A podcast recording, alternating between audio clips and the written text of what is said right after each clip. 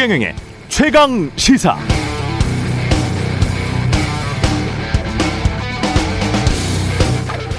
네, 어제 발표된 11월 소비자 물가 상승률 3.7%, 9년 11개월 만에 최대 상승폭이고요. 지난 10월에 이어서 2개월 연속 3%대 상승입니다. 물가 상승이 꼭 나쁜 거는 아닌데요. 그만큼 경제 성장만 받쳐준다면 소득도 함께 늘 수 있습니다. 그런데 역시 어제 나온 OECD 전망치에 따르면 전 세계적으로 특히 우리나라가 속한 G20 미국, 유럽, 일본, 영국 다 물가 상승률 전망치가 3개월 전 9월에 비해서 높아진 반면에 내년 2022년 전 세계 경제 성장률 전망치는 지난 9월에 비해서 낮거나 같습니다. 특히 OECD는 미국, 유럽, 중국, 브라질, 미국, 유럽, 중국, 브라질 등의 경제 성장률 전망치를 낮췄습니다. 경제 성장률 전망치는 비슷하거나 낮고 물가 상승의 전망치는 높아진다. 이렇게 되면 각국 중앙은행들이 버티기가 힘들어지고요. 금리 인상 시기가 좀 더 앞당겨질 수 있습니다. 그럼 또 부동산 등 자산 시장에 영향을 줄 것이고 임기 말 한국 정부의 경우는 가용 정책 수단이 많지 않고 사람들의 관심은 그래서 다음 정부가 어떤 부동산 정책을 펴느냐 그게 주택 가격에 어떤 영향을 미칠 것인가로 집중될 것 같습니다. 대선 후보들의 매우 구체적이고 정교한 부동산 정책 대안이 필요해 보입니다.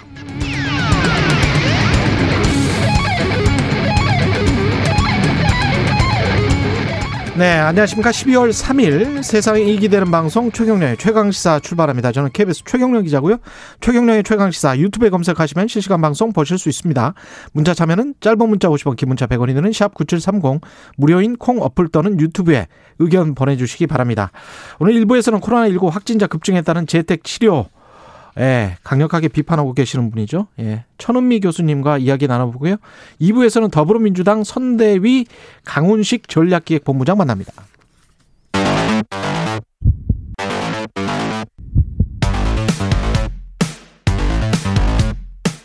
오늘 아침 가장 뜨거운 뉴스.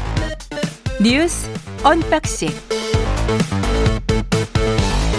네, 뉴스 언박싱 시작합니다. 민동기 기자, 김민아 평론가 나와 있습니다. 김민아 평론가만 나와 있습니다. 안녕하십니까? 안녕하십니까? 예, 민동기 기자는 전화로 연결돼 있습니다. 전화로 연결돼 있죠? 네, 안녕하십니까? 예, 예, 불가피한 사유로 전화로 지금 연결하고 있습니다. 오미크론 관련해서 이게 수백 명이네요. 혹시 감염됐을지도 모르는 지역 감염 우려 지금 대상자가 그죠? 그러니까 지금 40대 인천 목사 부부하고 그 30대 지인 남성 있지 않습니까? 예. 그 N차 감염이 조금 우려가 되고 있는 게요. 이 부부가 역학조사 과정에서 지인 남성의 접촉 사실을 누락을 했거든요. 예, 40대 목사 부부가 거짓말을 한 거죠, 지금? 그렇습니다. 근데 음. 이 해당 남성이 밀접 접촉자인데 격리하지 않고 확진 전 6일 동안 뭐 교회를 비롯한 지역 사회를 돌아다녀 가지고요. 예. 이 남성 때문에 800명이 넘게 조사를 지금 검사를 받게 됐습니다. 아. 그래서 접촉자 규모 등을 봤을 때 이 오미크론 추가 감염자가 좀 잇따르지 않겠느냐 이런 전망이 나오고 있고요. 예. 그래서 지금 방역 당국에서 이 목사 부부를 감염병 예방법 위반 혐의로 고발하는 방안도 지금 검토를 하고 있습니다. 그리고 지금 정부 같은 경우에는 오미크론 변이 확진자라든가 접촉한 경우에는 접종 완료자라도 예외 없이 자가격리를 실시하기로 했고요. 기간도 네. 지금 한 현행 한 열흘 정도 되는데 14일로 연장을 해서 적용을 하기로 했습니다.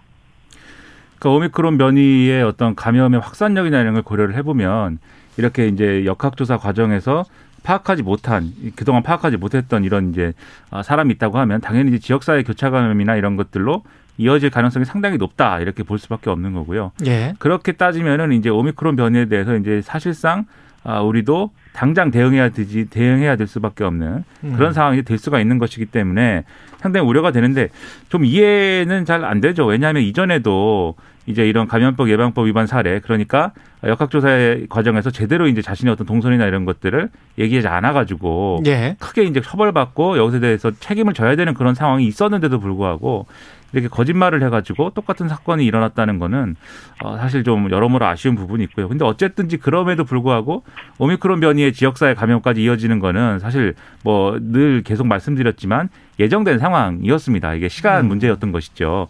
그래서 이제 대책을 마련할 수밖에 없는 것이고요. 그리고 이와 별개로 이제 어 지금 유행 상황이 굉장히 어렵기 때문에 그렇죠. 오늘 아마 정부와 방역 당국이 음. 아, 방역 강화와 관련된 어떤 뭔가를 발표할 것으로 이렇게 전해지고 있는데 예. 구체적인 내용은 이제 각 신문마다 보도를 좀 하기는 했는데 음. 실제로 이렇게 결정이 되는 건지는 아직 알 수가 없어요. 왜냐하면 지난번에도 신문들이 앞다퉈서 이렇게 막 방역 강화 메시지 이런 것들 어 뭔가 결정할 것이다 막 보도를 했었는데 사실과 달랐거든요 그런 것들이. 예. 그래서 어떤 결정을 내리는지는 좀 지켜볼 필요가 있겠습니다. 우리가 사망자 숫자가 한 2천 명 미만으로 한참 동안 잡아둔 적이 있었잖아요. 그리고 그런 것들 때문에 상당히 방역을 잘하고 코로나19 대응을 잘했다라고 했는데 요즘 지금 상황은 물론 다른 나라 비에 비해서는 나은 거는 확실하지만 그럼에도 불구하고 우리의 과거와 비춰보면 지금 좀 위험해요. 위중증 환자도 그렇고 사망자 숫자도 그렇고 정부가 남은 6개월 어떤 일이 벌어질지 모르고 끝까지 최선을 다하겠다고 대통령도 스스로 이야기를 했지 않습니까? 진짜 최선을 다해야 되는 그런 분야인 것 같습니다. 그렇죠. 예. 그게 이제 확진자 숫자가 늘면 당연히 중증 환자가 늘고 당연히 그러면 이제 사망자 숫자도 늘어날 수밖에 없는 거였는데 다만 이게 정부 예상보다 더 빨리 그리고 더 많이 늘어났다라는 게 이제 문제인 거고 그리고 거기에 대해서 병상 확보나 이런 것들을 원래 계획보다 더 이제 좀 적극적으로 확실하게 할 수 있는 방안들이 계속해서 모색이 됐어야 되는데 음. 그런 것들이 잘 안 되다 보니까 지금 이렇게 된 거거든요. 예. 그래서 이건 말씀하신 대로 정부와 방역 당국이 다소 뭐 여러 가지 현실적 한계가 있었겠, 있었, 있었겠지만 예. 그럼에도 불구하고 어, 좀 면밀하게 대책을 못 세운 점에 대해서는 지금 상당히 아쉬운 그런 대목이 있습니다. 예. 손준성 검사의 구속영장은 기각됐고요. 예. 이것도 짧게 이야기하죠. 그 피의자 방어권 보장이 필요한 것으로 보이는 반면에 구속 사유와 필요성, 상당성에 대한 소명이 충분치 않다면서 이제 구속영장을 기각을 했는데요. 이 공수처 같은 경우에는 바로 이제 송 검사 같은 경우에 이제 구속을 해가지고 이- 이른바 그 윗선을 조사를 하려고 했었는데 음. 여기에 좀 차질이 불가피하게 됐고요. 이번에 그 공수처 같은 경우에는 고발장 작성자를 지난번에 한번 기각이 됐잖아요. 예. 그 특정을 안 해서 기각이 됐는데 손 검사 지휘를 받은 한 복수의 검사로 이제 구체적으로 적시를 했지만 그럼에도 불구하고 이번에 기각이 됐습니다. 어, 법원 같은 경우에는 일단 언론 보도를 보면은요, 공수처가 어, 이 검찰 관계자의 관여 정황을 근거로 구속 필요성을 주장을 한 반면에 아, 법원은 카카오톡 단체방 등에 함께 있었다는 것만으로는 구속을 할 만한 증거로 부족하다고 보기 어렵다 이렇게 판단한 것으로 보인다라고 언론들이 분석을 하고 있습니다. 그러니까 사실상 이전에 이제 손준성 검사에 대한 구속영장 청구할 때 하고 이제 이번에 청구할 때 하고 중간에 이제 크게 공수처 수사가 크게 진도가 나갔다고 보기 어려운 상황이다라는 거를 보여주는 하나의 이제 신호인 거죠, 이게. 음. 그렇게 보면은 지금이 어떤 대선 상황이나 이런 여러 가지 것들 그리고 공수처가 진행한 수사에서 예를 들면 김웅 의원실 압수수색한 거 이제 취소되고 뭐 이런 것들 종합을 해보면 사실상 이제 이 문제에 대한 공수처의 수사는 동력을 잃게 됐다 이렇게 볼 수 있는 그런 상황인 것 같고요. 그럼에도 불구하고 뭐 이 문제는 나중에라도 이제 좀 진실이 밝혀져야 될 문제라는 것은 분명한 사실이지만 일단은 대선 국면이기 때문에 여러모로 이 공수처가 수사 동력을 잃은 상황에서 이 문제를 더 이상 이제 좀 거론하고 이런 것들이 사실상 어려워지지 않았나 좀 이런 생각이 듭니다. 그렇죠. 그런 측면도 있고 공수처가 수사해서 잘된 경우가 있었습니까? 지금 모든 게 안 돼요. 공수처가 손만 대면 왜 이렇게 예. 다 꼬이고 제대로 안 되고 이게 공수처의 능력 자체가 좀 그렇죠. 부족한 거 아닌가 그런 그렇습니다. 생각도 듭니다. 예. 이게 수사 자체가 너무 어려운 수사이고 정치적으로 민감한 수사여가지고 정말 손대기가 어렵고 꼬이고 뭐 이런 거일 수도 있겠지만 예. 그런 거 특히 검찰과 관계가 있는 그런 음. 사건을 담당하라고 있는 게 공수처 아닙니까 사실 그렇죠. 그런 것임에도 불구하고 자기 역할이 필요했던 자기가 해, 해결했어야 될 문제를 지금 해결을 못하고 있는 것이기 때문에 공수처에 대한 비판 이런 것들도 지금 불가피한 그런 상황이라고 생각이 됩니다. 예.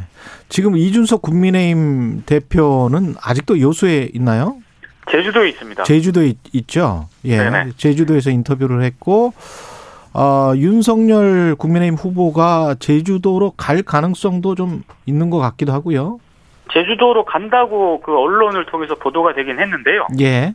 이준석 대표가 또 뭐 헤럴드 경제하고 인터뷰를 문자 메시지를 보냈는데 기자한테 예. 오더라도 본인은 만나지 않겠다라고 또 문자를 보냈다라고 합니다. 아. 그리고 어제 그 뉴스룸 인터뷰에서요. 예. 이준석 대표가 뭐라고 얘기를 했냐면 당 대표는 대통령 후보의 부하가 아니다라고 얘기를 했고 당 대표는 대통령 후보의 부하가 아니다. 네, 예. 굉장히 좀 그동안 여러 가지 좀 쌓이게 많았던 것으로 일단 추정이 되고 있고요. 예. 그리고 그동안 언론을 통해서 이른바 윤석열 캠프의 핵심 관계자 윤핵관이 많이 등장을 했잖아요. 음. 그 익명으로 자신을 비판한 윤핵관에 대해서 홍보비를 해먹으려고 한다고 이런 식으로 자신을 깎아내리려는 사람들, 그런 인식을 가진 사람들이 후보 주변에 있다는 건 선거 필패를 의미한다. 어제 좀 강하게 성토를 했습니다. 그리고 당무를 거부하고 있다라고 이제 계속 언론이 보도를 하고 있는데 예. 어제 제주에서 이준석 대표가 후보 선출 이후에 자신은 당무를 한 적이 없다라고 얘기를 했습니다. 그러니까 사실상 아. 윤석열 후보가 당무 우선권을 쥔 이후에는 자신이 이 당무를 거부할 이 기회조차 주어지지 않았다라는 그런 취지였기 때문에 내가 무슨 당무를 했느냐. 그렇습니다. 예. 당무는 좀- 당신들이 다 해놓고 뭐 이런 이야기잖아요. 그러니까 누적된 불만이 상당히 이번에 공개적으로 불만을 표출을 한 것으로 보입니다. 그러니까 윤석열 후보랑 이견이 없다고 그랬습니다 어제. 근데 이견이 왜 없냐? 윤석열 후보가 의견을 내준 내준 낸 적이 없다. 음. 본인의 의견을 물어본 적도 없다. 통보만 했다. 그러니까 이견이 있을 수가 없는 것이다. 이렇게 얘기를 했거든요. 예. 그러니까 사실상 대표를 이 선대위 어떤 업무 과정이나 이런 과- 이런 국면에서 전혀 이제 그 어, 신경을 쓰지 않았다라는 거죠. 사실상 이제 패싱이었다. 이걸 이제 인정하는 발언인 건데, 근데 이제 윤석열 후보가 만나자고 해도 왜 안 만난다는 거냐에 대해서 이준석 대표의 생각은 제가 볼 때 어제 그 인터뷰를 기, 본으로 해가지고 볼때 예.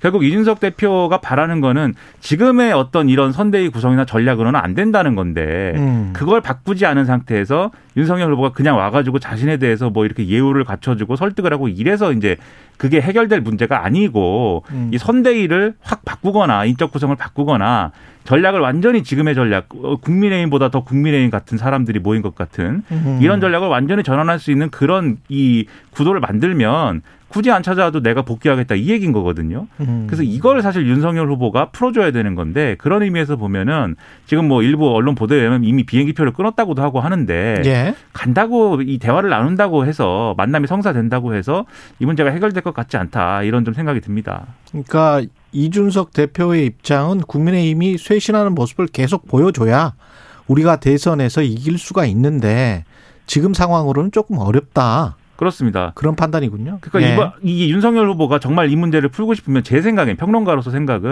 음. 이재명 후보가 하는 것처럼 완전히 선대위를 재구성한다 이번 기회에 그러면 그래서 음. 김종인 비대위원장도 데리고 오고 이준석 대표도 명실상부한 어떤 역할을 주는 방향으로 그렇게 모색을 하고 그런 상황에서 더 슬림하고 더 이제 좀 아, 중도 확장을 할 수 있는 형태로 조직을 바꾼다 이렇게 좀 파격적인 게 있어야 된다는 거거든요. 예. 그 제가 볼 때도 그거는 필요한 일입니다. 그래서 음. 윤석열 후보가 좀 전향적으로 판단을 하면 예. 지금 그렇지 않아도 지지율 하락 국면이거든요. 여론조사 종합해 보면은 그렇죠. 이런 상황을 뒤집을 수 있을 기회도 있을 것이기 때문에 음. 그런 판단을 저는 할 수가 있어야 된다고 생각을 합니다. 예. 특히 어제 윤석열 후보가 홍준표 그 의원하고 비공개 만찬을 가졌다라고 하는데요. 그렇죠. 이때 도와달라라고 얘기를 했다고 하거든요. 홍준표 후보를 잘 의원의, 예.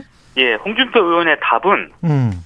이준석 대표부터 만나라 이렇게 얘기를 했다고 해요. 이준석 대표부터 만나라. 예, 그러니까 어, 자신의 도움을 필요로 한다면은 이준석 대표를 만나서 이 문제를 풀어라 이런 취지였던 것 같은데 음. 오늘 제주도를 갈지 안 갈지가 좀 주목이 되는 것 같습니다. 알겠습니다. 어제 최경영의 최강 시사에서 인터뷰를 했던 조동현 공동 상임 선대위원장이죠. 네. 사퇴를 시사를 했습니다. 민주당. 어제 페이스북에 이제 글을 썼고요. 지금은 삭제가 됐다라고 지금 보도가 나오고 있는데 페이스북에 쓴 글에는 아, 일단 아무리 노력해도 늘 제자리이거나 뒤로 후퇴하는 일들만 있다. 아무리 힘들어도 중심을 잡았는데 이번에는 진심으로 어떻게 해야 할지 모르겠다 이렇게 얘기를 했고요. 다만 아이들과 가족은 그만 힘들게 해주셨으면 좋겠다. 이미 충분히 힘든 시간들이었다. 이런 글을 남겼습니다. 언론들의 해석은 사퇴를 시사한 것 아니냐라고 해석을 하고 있고요. 어제 또 민주당에서 이 조동현 위원장과 연락을 취하려고 했는데 연락이 안 돼가지고 민주당에서 또 실종 신고를 냈다고 하거든요. 예. 경찰이 집에 있는 걸 확인을 하고 돌아갔다는 언론 보도까지 나온 상황입니다. 음. 그러니까 이 문제에 대해서 여러모로 이제 비판할 수 있는 대목들이 있을 텐데 일부 언론에서는 이제 이게 어떤 어이 조동현 교수에 대해서 어 좀 이 검증이나 이런 것들이 소홀했던 거 아니냐 뭐 이런 비판도 하거든요. 일부 언론에서는. 예. 그래서 이런 것들이 이제 그런 유튜브 방송에 제보가 갈 정도면 그 주변에 상당히 말이 많았을 텐데 그런 것들을 사전에 좀 확인을 했어야 되고 그리고 애초에 영입 인재였던 사람을 어쨌든 공동 선대위원장까지 올릴 때는 상임 선대위원장까지 올릴 때는 그런 것들이 더 잘 작동해야 됐어야 되는 거 아니냐 이런 지적도 하는데 그 제가 볼 때는 정치가 참 비정한 것 같습니다. 왜냐하면 음. 이게 어쨌든 어제 인터뷰 내용 들으셔 들으신 분들은 아시겠지만 음. 그 당사자들 사이에서 어쨌든 해소된 문제인 거잖아요. 어쨌든 간에 그래서 예. 각각 이제 가정을 꾸리고 있는 상황이고 평화롭게 살고 있는 걸로 이제 마무리가 됐고 그런 거여, 거연데 그렇다고 하면 이 문제의 특성상 더 이상 이제 어떤 공적인 공간에서 이렇게 왈가왈부할 어떤 도덕성의 문제처럼 이렇게 거론할 성질의 문제인가 저는 그것이 좀 의문이고요. 그리고 이제 이 문제에 대해서 여러 가지 설이 있지만 이 문제를 어떤 선거의 유불리라든가 이런 것들에 비춰봐서 당연히 선거의 악재가 될 수 있는 사안은 맞습니다. 근데 어쨌든 영입을 해서 어 인선을 한 거잖아요. 민주당 입장에서. 예. 그러면 저는 이재명 후보와 민주당이 이런 인선을 한 배경과 이런 도덕성 논란이라고 지금 야당이 주장하고 보수 언론이 지적한 문제에 대해서 어떻게 생각하는지 그럼에도 불구하고 이런 인선이 왜 필요한지를 국민들에게 설명을 하고 음. 그것에 대한 이해를 구하고 설득을 하고 이런 과정도 정치거든요. 근데 그렇죠. 어제 보면은 그런 상황이 아니었습니다. 예. 이게 여론이 악화될 수가 있기 때문에 어, 이 문제에 대해서 이재명 후보도 그렇고 그다음에 백혜련 의원도 그렇고 CBS 라디오 인터뷰에서 얘기를 했는데 국민 여론에 따라서 판단하겠다. 그냥 이 정도 수준의 얘기를 했거든요. 음. 그럼 조동현 위원장은 당연히 자기가 사퇴할 수밖에 없는 거죠. 당과 후보가 여기에 대해서 대응할 수 있는 그런 어떤 모습을 보여주지 않는다고 하면 사실상 팽당했다 고 느끼는 거겠죠. 그렇죠. 예. 그러면 애초에 영입을 왜 한 거냐 이런 논란이 벌어질 수밖에 없는 거고요. 그런 비판 받을 수 있고요. 충분히. 제대로 이 문제를 예. 뭐 음. 매듭을 짓지 못한 것이다. 저는 그런 생각이 좀 크게 들었습니다. 딱 한 가지만 지적하겠습니다. 다 공인이라고 모든 사생활, 내밀한 성적 생활까지 보도를 하는 미국의 언론들이 있고요. 그렇지 않은 유럽의 언론들도 있습니다. 우리는 어떤 쪽을 따라가야 될지는 좀 잘 생각을 해보시고. KBS 일라디오 최경영의 최강시사 여기까지 하겠습니다. 뉴스 언박싱 민동기 기자 김민아 평론가였습니다. 고맙습니다. 고맙습니다. 고맙습니다. 오늘 하루 이슈의 중심. 당신의 아침을 책임지는 직격 인터뷰. 여러분은 지금 KBS 일라디오 최경영의 최강 시사와 함께하고 계십니다. 네, 코로나19 무증상 경증 환자에 대한 재택 치료가 의무화되면서 방역과 실효성에 대한 우려도 커지고 있는데요. 전면 재택 치료 어떻게 대처해야 될지 천은미 이화여대 목동병원 호흡기 내과 교수 연결돼 있습니다. 안녕하세요. 네, 안녕하십니까. 예. 29일에 지난달 29일에 이제 정부가 단계적 일상 회복했다는 의료 및 방역 후속 대응 계획을 발표하면서 재택 치료를 일부 특수 사례를 제외하고는 다 하자. 뭐 이렇게 된 거죠? 네, 그렇습니다. 재택 치료를 확대하기로 한 이유는 기존에 작년 10월부터 어, 일부 재택을 했을 때 크게 응급으로 이송하는 환자들이 많지 않았고 지금은 확진자가 너무 많기 때문에 병상을 가동하기 어려워서 우선 원칙적으로 재택에서 관찰하다가 이상이 생기는 경우는 응급 이송을 하는 그런 체계로 바뀌기로 하였습니다. 그러면 일부 특수 사례라는 거는 뭘까요? 어, 입원이 꼭 필요한 대상인 거죠. 예를 들어서 70세 이상의 고령자나 기저질환자로서 투석을 한다든지 음. 이 스스로 돌볼 수 없는 소아나 장애인들 이러한 반드시 입원을 해야 되거나 그리고 거주지 자체가 아, 공동생활이어서 감염에 취약한 고시원이나 독거노인들이 되겠습니다. 아, 그런 경우는 입원을 해야 되는 것이고, 그런 보통의 경우에는 증상이 무증상이나 경증이었다가, 어, 근데 갑자기 이제 아픈 것 같아요. 그러면 전화가 매일 뭐 한 세 번씩 온다고 들었는데, 그거는 맞습니까? 네, 보건소나 어, 담당 의료기관에서 하루에 두 번에서 많게는 세 번 정도 환자에게 전화를 해서 상태를 확인합니다. 환자는 스스로 체온계와 산소 포화도기를 사용을 해서 어, 체온이 발열이 몇 도가 되는지 산소 포화도가 94% 이하로 떨어지지 않는지를 확인해서 환자의 상태를 어, 파악합니다. 그러면 체온계랄지 산소 포화도기 이런 거는 다 줍니까? 국가에서? 정부에서 재택대 키트라고 해서 예. 어, 소독제까지 그다음에 방호복 외출 시에 필요한 이런 것을 다 합해서 어, 제공을 하게 됩니다. 그 이제까지 갑자기 뭐 코로나 때문에 아프다든가 무증상이나 경미한 증상이었는데 뭐 이런 사례들도 있습니까? 아, 코로나가 대부분 80%는 경증이기 때문에 예. 아, 집에서 스스로 자가치료식으로 해 좋아지는 경우도 많지만 예. 한 우리가 20% 정도는 입원이 필요할 수 있고요. 예. 그중에 한 5% 정도는 중증으로 간다고 초기 자료에 나와 있습니다. 예. 특히나 연령이 70세 이상이거나 기저질환이 있거나 젊더라도 본인이 면역질환이 있거나 비만한 경우에는 음. 특히 악화하는 사례가 있기 때문에 재택치료에서는 저희가 조심스럽게 접근을 해야 될 것 같습니다. 그러면 교수님이 그런 말씀하신 적이 있는 것 같습니다. 재택 치료가 사실은 재택 관찰에 가깝다. 네, 우리가 원칙적으로 재택 치료를 하는 것은 어, 지난해부터 해올 때는 어, 소수였습니다. 전혀 증상이 없는 무증상이나 1인 가구 정도로 했기 때문에 다른 그 가족에게 감염의 위험이 거의 없었고 증상이 거의 없는 젊은 층을 중심으로 재택을 했기 때문에 이송이 적었던 거죠.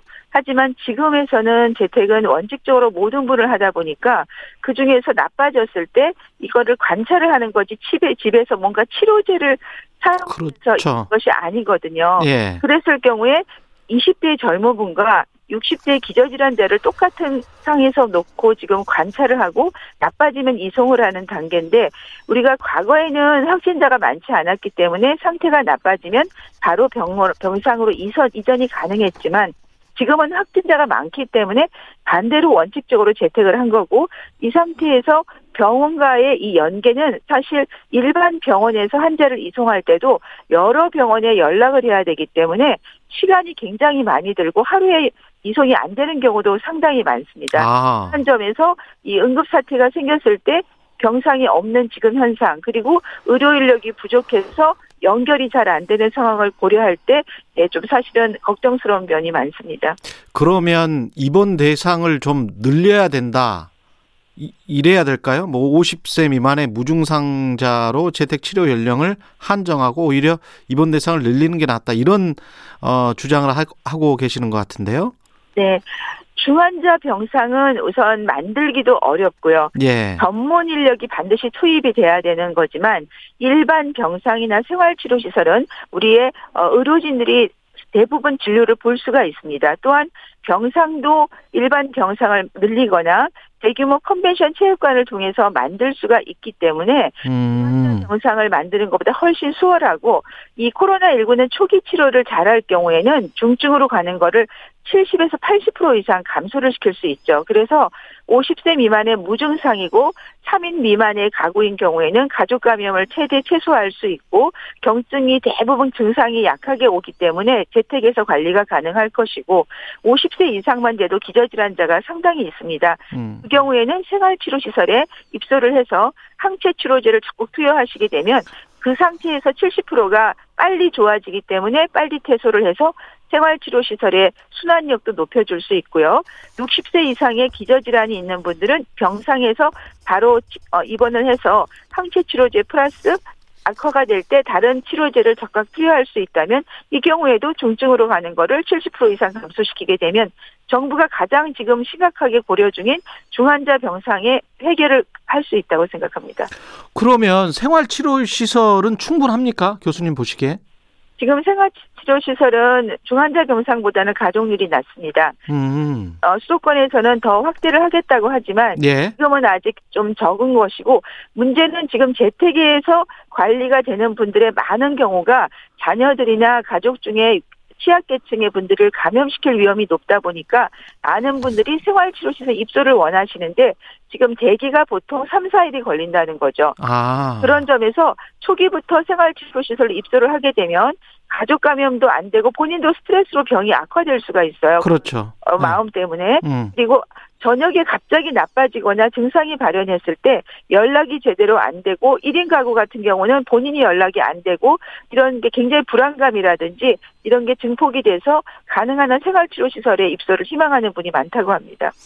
그렇군요. 아, 그 이런 방법으로 정부가 그러면 바꿀 바꿔야 된다. 바꾸라고 계속 지금 요구를 하고 계시는 겁니까?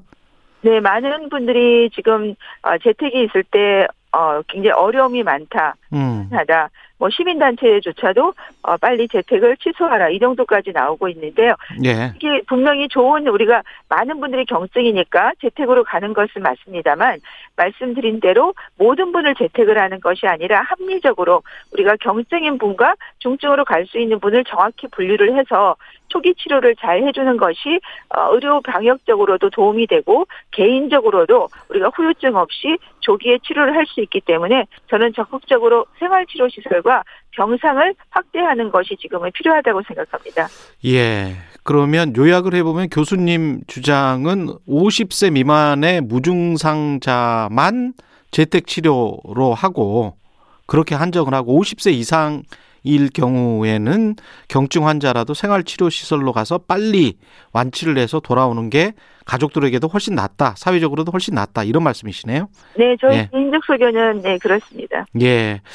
그러 그 특히 이제 그 재택 치료 대상자와 함께 사는 가족 같은 경우에 다른 사람들에게 감염되는 걸 알지 본인이 또 감염될 수도 있고 생업이 중단될 수도 있고 여러 가지 문제가 많을 것 같긴 합니다. 이게. 네, 그렇습니다. 어, 아가지가 3인 미만, 보통 1, 2인 가구가 가장 좋은 거고요. 예. 그러니까 가족이 있을 경우에 학교도 갈 수 없고 출근도 못 합니다. 게다가 가족들이 다 감염이 되는 그런 거를 지금 어 감수를 하고 집에서 재택을 해야 되기 때문에 많은 분들이 어, 입소를 원하시는 거고요. 또 이런 분들이 아이들이나 어, 노인층에서 기저질환자가 감염이 될 경우에는 결국 중증 환자로 어, 가게 되지 이분들이 병상에 입원을 하지 않습니다. 왜냐하면 정부가 한 지침은 산소 포화도가 94% 이하로 떨어지면 이송을 하겠다.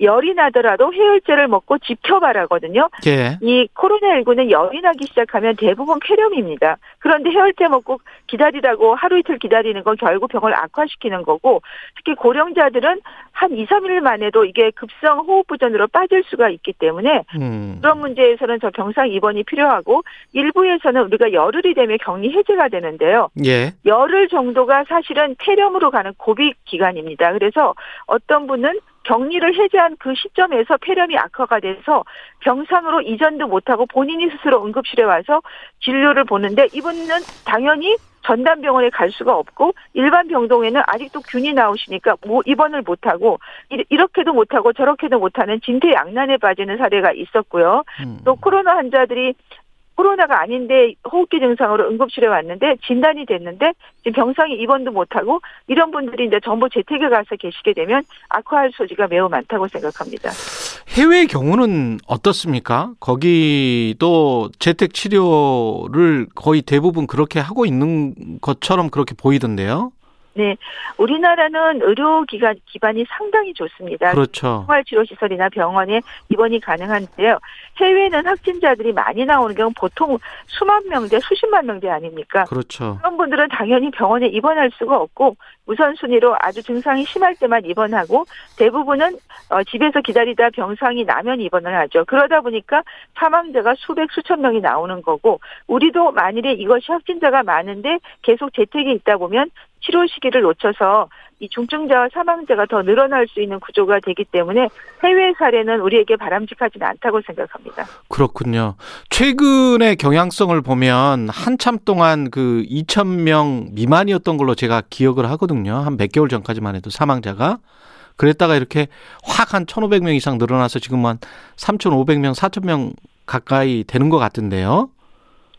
어, 우리가 4차 대유행 시기에는 4단계로 예. 어, 방역을 강화한 상태였고 그리고 백신 접종이 8, 9, 10월 동안 집중적으로 이루어지면서 2,000명 이하로 유지를 한 상태에서 위드 코로나를 했는데 너무 이렇게 너무 넓게 폭넓게 한 번에 단계를 내려버리면서 아. 2,000명이 급증을 했고 예. 어, 단풍놀이 가는 경우 모임 회식 이런 게 많아지면서 예. 확진자가 사실은 11, 11월 1일 과 지금 거의 한 달 만에 두 배 이상 2,000명 이하였다가 지금이 5,000명이 넘었거든요. 예. 예, 확진자 대비 문제는 중증 환자가 급격히 증가를 했고 정부가 확진자가 증가하더라도 백신 접종을 통해서 대부분 경증일 거라고 추측을 했지만 이게 돌파 감염 때문에 예상이 조금 빗나갔던 겁니다. 음. 중환자 병상이 마련이 되어 있지 않았고 일반 병상이 준비가 안 된 상태였기 때문에 지금 할 수 없이 이제 재택 치료를 최우선으로 권고하고 있지만 지금 늘어나는 병상 대기자와 중환자를 앞으로 어떻게 이거를 방역을 조절할지에 대해서 정부의 고민뿐 아니라 국민들의 불안감도 깊다고 생각합니다. 그럼 결국 지금 현재 병상 가동률은 90% 육박한 상황이고 특히 수도권 같은 경우는 그래서 위중증 환자가 더 늘어나면은 굉장히 힘들어지는 상황인 거는 맞잖아요. 그죠? 네, 왜냐하면 중환자들은 젊은 층들은 중환자가 되면 치료 기간이 더 길어지고요. 아, 우리 병상에서는 열흘이나 2주면 퇴원을 하지만 음. 중환자는 기본적으로 2주에서 두세 달까지 갑니다. 그렇기 때문에 한 분이 퇴원을 하거나 사망을 하지 않으면 그 자리로 들어갈 수가 없는 거죠. 예. 그래서 대기하다가 사망을 하시는 경우가 더 많아질 수 있고 그렇기 때문에 제가 중환자를 안 만드는 것이 이 의료 방역의 핵심이 될 수 있다는 겁니다. 기다리다가 중환자가 돼서 치료한다는 거는 중환자 병상이 없는 상태고 환자가 중환자가 되면 치사율이 높습니다. 후유증도 심하고 저는 호흡기고 폐렴 환자를 보는 의사이기 때문에 가장 기본 치료, 특히 초기 치료가 무엇보다 중요하다는 사실을 잘 알고 있습니다. 예. 그래서 생활치료센터랄지 뭐 체육관이라도 좀 빌려가지고 거기에다가 경증 환자를 이 입원을 시키고 사실상 입원을 시키고 계속 관찰을 해보자 뭐 이런 말씀이신 것 같습니다. 정부 당국도 한 유의있게 어, 생각을 해보고 방향을 전환해보는 것도 맞을 것 같다고 생각을 하는데 청취자분들에게 당부의 말씀 마지막으로 좀 부탁드립니다. 네. 겨울이 오고 있고 확진자는 많이 늘어나는 상태에서 음. 모임이 많이 잡혀 있는 분들이 있습니다.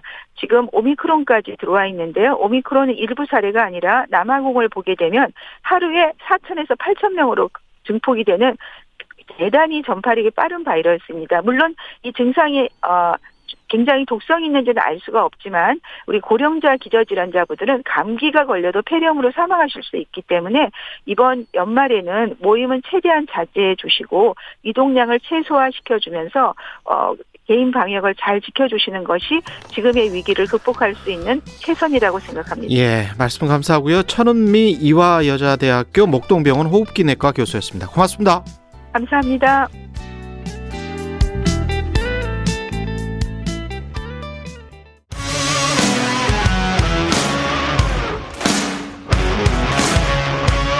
오늘 하루 이슈의 중심 최경영의 최강 시사. 네, 더불어민주당 이재명 후보가 선대위를 이끌어갈 새 본부장단 인선 발표하고 선대위 기- 쇄신 개편 완료했습니다. 더욱 슬림화시키고 더 기민해진 선대위의 향후 활동 방향, 현안에 대한 입장, 아, 강훈식 민주당 선대위 전략기획본부장 나와 계십니다. 안녕하세요. 네, 안녕하세요. 어, 조동현 상임선대위원장 관련해서 사퇴를 시사하는 내용을 어제 페이스북에 올렸는데 이걸 다시 이제 지우기는 했는데 어떻게 보십니까? 당에서는? 제가 사실은 아직 정확하게 확인은 못 해봤고 음, 겨- 경감한 좀 말씀을 드리면 제가 알기로 뭐 그 뭐 상임 선대위원 사이 사퇴에 관련해서 지도부하고 상의한 적은 없고요. 근데 어제 그동안 감사 진심으로 감사했고 죄송합니다. 안녕히 계세요라는 이제 SNS 글을 올리신 거예요. 근데 예. 어, 회의한 게 없기 때문에 또는 그렇게 상의한 게 없기 때문에 저희는 약간 걱정을 사실 오히려 했습니다. 어떤 다른 의미로. 음, 그래서 어 실종 신고까지도 저희가 어젯밤에 연락도 되지 않고 그래서 했고 아, 물론 안전하게 있는 걸 확인했고요. 예. 오전에 이제 뭐 본인의 진위는 좀 확인해 봐야 될 것 같습니다. 음, 아직 확인은 안 됐고요. 예. 네, 이제 뭐 이 본인이 이 사태에 대한 입장이나 이런 걸 제가 직접 확인한 게 아니기 때문에 음. 그리고 사전에 지도부랑도 논의한 건 아니거든요. 예. 그래서 그 SNS 글을 어떤 의미로 썼는지는 예. 확인해 봐야 되겠다는 생각이 들고요. 저는 이제 과, 이번 과정을 좀 거치면서 뭐 국회의원이나 대통령 후보나 이런 음. 선출직 어, 공직자들이야 예. 과거의 사생활도 필요하면 검증도 해야 되고 또 음. 그런 어떤 판단 이 사람의 그런 사생활이 어떤 영향을 미치는지 공직에 나가면 문제가 될 수 있기 때문에 예. 그런 것들을 정말 지적하고 또 문제 제기해야 될 수 있다고 생각합니다만 음, 이번 과정을 보면서 이게 3개월짜리 선대위원장인데 음, 어그 아이 이름까지 일부에서 공개 그 공개한 유튜버들도 있어요. 그래서 아이 이름을 왜 공개하죠? 그러니까요. 그러니까 뭐 저는 이제 사생활을 좀 파헤친 게 너무 과도한 음, 측면이 좀 있고 이게 무슨 아까 말씀드린 것처럼 공직에 나가려는 분도 아니고 선거를 음. 돕겠다 이 당의 어, 후보자를 돕겠다라고 발표한 사람 중에 한분 아닙니까? 예. 근데 그분을 그렇게까지 보니 과거를 물론이고 그분의 아이의 이름까지 공개하고 하는 것이 음. 과연 적절한지 우리가 또 어느 정도까지도 용인해야 될 것인지 우리 사회가 이렇게 좀 어. 뭐랄까 이번 계기로 한번 판단해보고 점검해봐야 되는 거 아닌가라는 생각이 들 정도입니다. 저도 언론인 입장에서 참 곤혹스러운 게 이 잣대 이 기준으로 그러면 모두 다른 사람들을 보도를 했느냐라고 하면 사실은 각종 찌라시가 있고 비슷한 팩트가 있음에도 불구하고 사생활이어서 몇 년 전에 보도를 안 한 상황도 있- 있었고 어떤 당직자 이름 다 알고 있는 당직자입니다. 어떤 당에 사실은 한도 끝도 없어요. 이런 식으로 하면 이게 그렇죠. 지금 네. 성생활이랄지 결혼생활이랄지 사생활은 공인 중에서도 가장 내밀한 생활인데 이것까지 다 까발려서 터트리고 그걸 또 상업적 목적으로 이용하고 댓글에는 뭐 사람의 인격을 다 죽여놓고 이게 어떤 공적 담론의 기능의 역할을 하는 것인지 그 저로서는 참 이해가 불가능합니다. 그러니까 저희도 예. 처음부터 좀 안타까운 문제는 이분이 갖고 있는 뭐 어제 제가 알기로는 어제 여- 이 방송에서 이야기하지 않았는가요? 이, 본인이? 이 방송에 안 나오셨잖아요. 아니 이번 아니 이번 죄송합니다. 하여튼 어디 일부 방송에 나오셔갖고 예. 본인 입장을 담담하게 예, 말씀하시는 이 방송에 나오셨죠. 조동현. 본- 그러니까 조동현 예. 본부장 여기 나왔었죠. 여기 나오셔갖고 이야기하는 걸 제가 들었습니다만 예. 본인의 과거에 대해서 예. 뭐 부정하거나 이런 것이 아니라 음. 그것이 자기의 또 다른 기회를 막는 것에 대한 또 뭐 내가 도전하는 것에 대한 이야기를 구분해서 잘 이야기했다고 봅니다. 근데 음. 그런 문제를 우리가 어디까지 자꾸만 파헤치는 과정이 도움이 되는지 아까 말씀하신 것처럼 이렇다면 대통령 후보나 대통령 가족들에 대해서는 우리가 어디까지 감내해야 되는지 음. 이런 것들도 이번 기회에 한번 다 확인해보고 점검해봐야 되는 거 아닌가 생각이 듭니다. 예. 기준은 분명히 있습니다. 예. 근데 이거는 아닌 것 같습니다. 예. 그리고 다른 무슨 정당이나 대통령 후보나 이런 게 만약에 이런 그 팩트가 나온다고 하더라도 KBS는 개인의 동의가 없다면 절대 질문을 하지 않을 거고요. 그 관- 관련해서도 어제 그런 원칙 때문에 본인의 동의 하에 질문을 드렸던 네. 거를 다시 한번 말씀을 드리고요. 근데 이제 그 김병준 국민의힘 상임선대위원장의 이 발언 본인은 뭐 남자도 브로치 다는 것 아니냐 이렇게 이야기를 하듯 했던데 전투복 비슷한 것 입고 아주 예쁜 브로치를 단 것 같다 이런 식으로 이제 그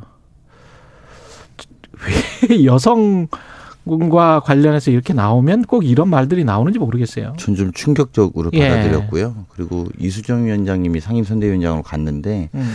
이 부분에 대해서 말씀을 좀 해주셨으면 좋겠어요. 그래서 오히려 어, 공당으로서 이런 표현에 대해서 또 상임 선도 다른 상임 선대위원장으로서 이 발언을 어떻게 생각하는지 이야기 그냥 얼렁뚱땅 적절히 뭐 적절하지 않은 것 같아요라고 표현하시는 것 같은데 잘못된 건 명징하게 지적해야 여성을 대표하고 여성의 인권을 보호하시겠다라는 그런 아주 생각이 반듯한 분이니까 그런 예. 걸좀 자정작용으로 좀 했으면 좋겠습니다. 남의 당도 지적하기 민망한 일입니다. 예.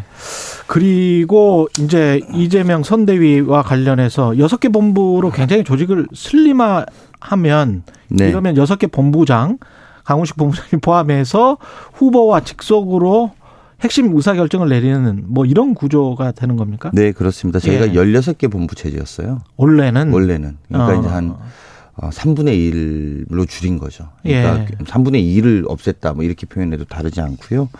사실은 이게 굉장히 어려운 겁니다. 왜 어렵냐면 그 16개 본부에 다 공동 본부장으로 의원님들을 다 배치해 놨거든요. 예. 그러니까 이제 사실은 그건 그래서 메모드급이라고 불렸고 거기에 본부장들이 있고 밑에 수석 부본부장이 있고 또 어, 부본부장들이 있고 이게 다 국회의원들로 구성돼 있었거든요. 그 정치가 또 타이틀이 굉장히 않습니까? 중요하죠. 예. 그리고 속상하고 그거를 예. 제대로 못 받으면. 음. 근데 이게 사실은 결론적으로 말하면 우리 의원님들이 야 우리 이대로는 안 되겠다.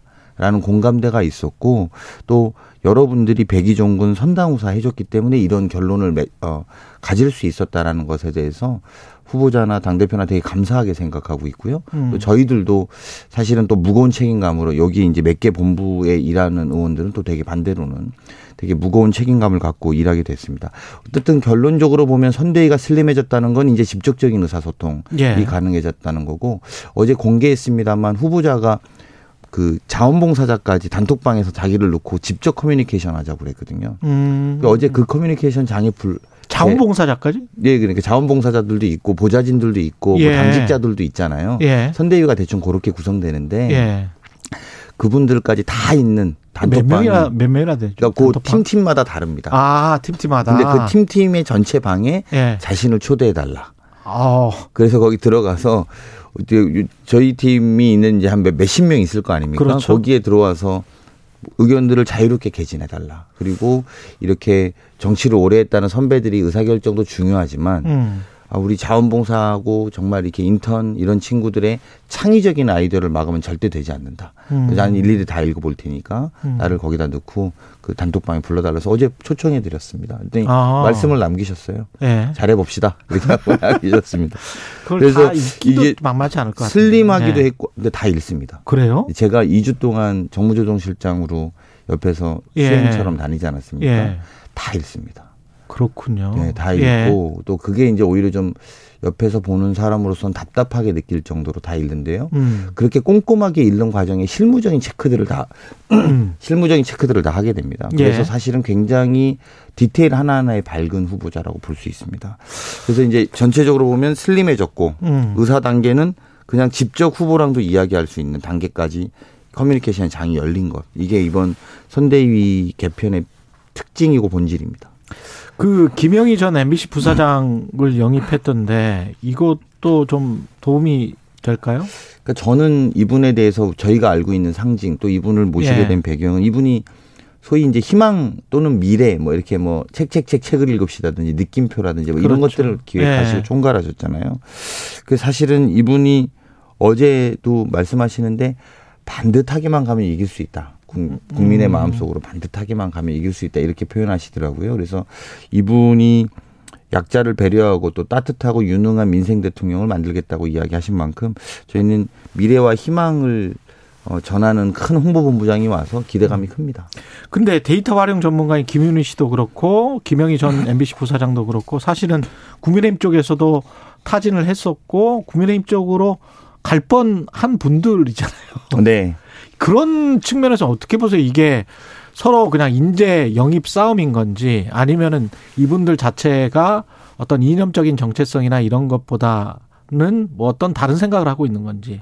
저는 그렇게 보는데요. 예. 그이 대한민국 인재들이 풀이 음. 뭐 굉장히 무궁무진하지는 않잖아요. 사실 예. 좀 정해져 있는 측면이 있고 그분들은 늘 그런 예를 들면 정치를 했거나 소신을 그 정치를 바탕으로 쭉 활동해 왔던 분들이 아니라 경제 활동을 했거나 또는 문화의 영역에 있었던 분들이 대해서 얼마만큼 애정을 가지고 절박한가를 확인하는 바로미터가 저는 이분들의 영입에 달려 있다고 봅니다.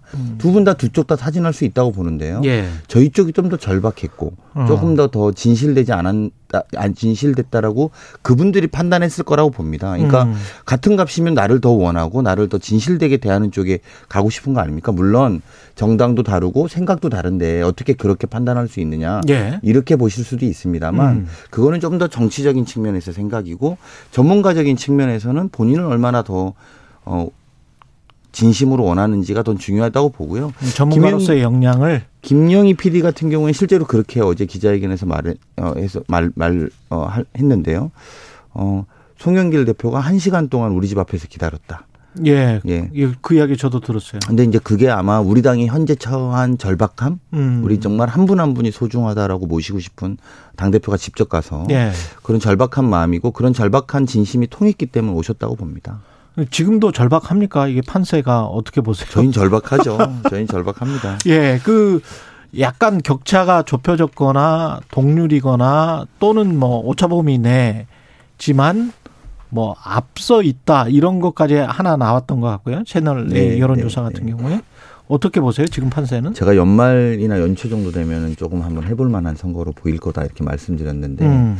생각보다는 조금 빨리 온 측면도 있다고 생각합니다. 예. 하지만 저희가 어, 비슷한 박빙의 상황이 됐든 또는 되고 있거나 또는 된다고 해서도 안심할 수는 없다고 생각하고요. 음. 그리고 다만 저는 이 수치에 일일비하는 것은 옳지 않고 조금씩 좁혀 나가고 있다라는 기대감은 갖고 있고 음. 그거는 반성하고 제 주변에서 반성하고 혁신한다는 게 최근에 진심이냐라고 문- 물어보는 사람들이 많아졌어요. 그러니까 음. 민주당이 좀 달라지려고 하는 것 같다. 그, 그 전에는 아예 물어보지도 않다가. 아 물어보지도 않았습니다. 그 전에는 관심이 없다가. 네, 관심이 예. 없다가 혹시 진심인가? 뭐 이런. 어 진짜 니네 진심이야? 예. 진짜 달라질 거야? 라고 예. 물어보기 시작했다라는 것은 어 마음을 열어주고 있는 거의 시작인가? 이렇게 저는 아직 느끼고 있고요. 음. 다만 특히 후보와 관련해서 보면 어, 시민들이나 국민들이 누가 우리 삶을 이해할 수 있을까? 음. 또 코로나 19인데 어, 누구와 함께야 우리가 극복할 수 있을까? 음. 이런 생각을 하시게 하는 것 같아요. 처음에는 소위 상대편의 후보자를 미워하는 대결을 하다가 음. 지금은 야 내 삶이 뻑뻑하고 힘든데 내 삶을 이해해 줄 사람이 누구지? 음. 그리고 어 우리가 이 코로나 19 또는 지금 뭐 새로운 변이들이 막 생기는데 이거를 누구와 함께 극복할 거지? 이렇게 시민들이 스스로에게 묻기 시작했다고 보고요. 예. 그것은 저는 어, 경험이라든지 실천력이라든지 또 삶에 대한 이해라는 건 면면에서 확인할 수 있을 거라고 보기 때문에 음. 사람들이 조금은 국민들이 시민들이 마음을 조금씩 열어주고 있는 과정이다라고 생각하고 지지율에 연연해 하기보다는 조금 더 저희가 노력해야겠다 이렇게 생각합니다. 근데 이 지지율도 뭐 두 후보 다 35% 정도라고 생각을 한다면 결국은 승리를 하려면 40% 중반은 가야 된단 말이죠. 뭐 다자구도라고 생각을 한다면. 네, 그렇습니다. 그러면 집토끼 중에 일부 지금 이탈한 표가 아직 있는 것 같기도 하고 산토끼 중에서도 일부를 다시 들여와야 되고 뭐 이런 것들이 서로 정책적으로 뭐 상치될 수가 분명히 있을 것 같거든요. 집토끼의 일부는 어떤 정책을 원하고 있을 것이고 산토끼 중에서 이재명이나 윤석열이 이렇게 하면 나는 지지할래. 뭐 이렇게 생각을 할 거란 말이죠. 어떻게 판단하세요? 저는 이제 뭐 이게 사람마다 예. 그런 집토끼 산토끼로 보는 스타일도 있고 예. 뭐 여러 가지 다른데 저희는 지금 집토끼 산토끼 이전 단계에 있습니다. 그게 무슨 말이냐면 아까 예.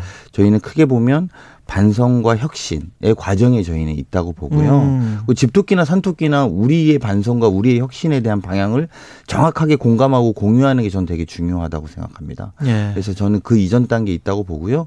그게 전제돼야지 우리가 말하는 말을 믿고 우리가 말하는 생각을 듣고 또 예. 한편으로는 반성과 혁신 과정에서 또 진화하고 있거든요. 음. 그래서 그런 진화의 내용도 어, 봐야 되고 이런 것들이 다 누적되고 있다고 이게 봅니다. 진환지 이 유연성이라고 이제 민주당은 이야기를 하는데 권성동 의원 같은 경우는 나중에 금방 또 어, 이렇게 바꿀 것이다. 원래대로 돌아갈, 돌아갈 것이다. 믿음이 없다. 이 관련해서 이제 기본소득, 음. 그 다음에 국토보유세 이게 그 민주당은 유연한 모습이다. 야당은 이게 신뢰가 없는 것 아니냐. 나중에 번복할 이렇게 되면 또 번복할 수가 있고 그 국민 여론에 따라서 지금 당장 여론이 안 좋으니까 이렇게 하는 것 아니냐. 이렇게 지금 비판을 하고. 그러니까 이런 게 되게 대표적인 그건데요. 그 예. 전 주까지는 야당이 우리한테 음. 독재자라고 이야기했습니다. 야당의 원내대표도 아. 이재명 후보는 독재자다. 예. 이래놓고 이런 거 철회하고 기본소득 어, 우리가 다 국민과 함께 의견을 듣겠다. 음. 국토보유세 국민의 의견이 정반대하면 한- 못할 수도 있다라고 시사하니까 아 이제는 뭐 또 바꾼다 이렇게 이야기합니다. 그러니까 이게 음. 그 전에 고집하면은 그러니까 원칙을 독재고. 지키면은 독재라고 하고 이렇게 하면 또 바꾼다라고 하고 네. 그러니까 그 둘 다 저는 야당의 조급한 마음이 드러나기 시작했다라고 보고요. 음. 국민들과 만나서 이야기를 듣고 조정할 수 있는 것은 당연히 어 선출직 공직자가 해야 될 일입니다. 음. 그리고 그것을 고집만 부리는 고집 어떤 것은 원칙을 지켜서 지켜서 싸워야 되기도 하겠습니다만 예. 어떤 것들은 유연함을 보여줘야 된다고 봅니다. 음. 근데 적어도 이세 건에 있어서는 이재명 후보가 어 그래 그렇게 되지 의회에서 그렇게 되지 않는다면 재난지원금 같은 경우에 말이죠. 예. 되지 않는다면 그럼 내가 굳이 고집할 이유가 없는 것 아니냐. 음. 빨리 조금이라도 빨리 받아들여야지 소상공인 자영업자들한테 돈이 돌아가는 거 아니냐. 음. 그렇게라도 빨리 집행해 달라는 게 중심 포인트였고 음. 기본소득과 국, 어, 국토보유세 같은 경우에는 본인은 맞다고 생각하는 소신에 대한 변함은 없습니다. 하지만 국민들이 저항하고 문제 제기를 많이 하면 그것을 다시 검토해보고 생각해봐야 될 지점들도 있다라고 말하는 것이 음. 어떻게 그게 무슨 또 철회하거나 바꾼 거냐 저는 좀 이해하기 힘들다 이렇게 음. 생각하는 게 맞, 맞다고 보고요. 그리고 그 전주까지 독재자라고 네. 맹비난하던 분들이다. 이건 제가 꼭 환기시켜드리고 싶습니다. 어제인가요? 그 방송 기자 클럽 토론회에서 조국 사태에 관해서도 이재명 후보가 공개 사과를 했는데 민주당이 외면받고 비판받는 근원 중 하나다.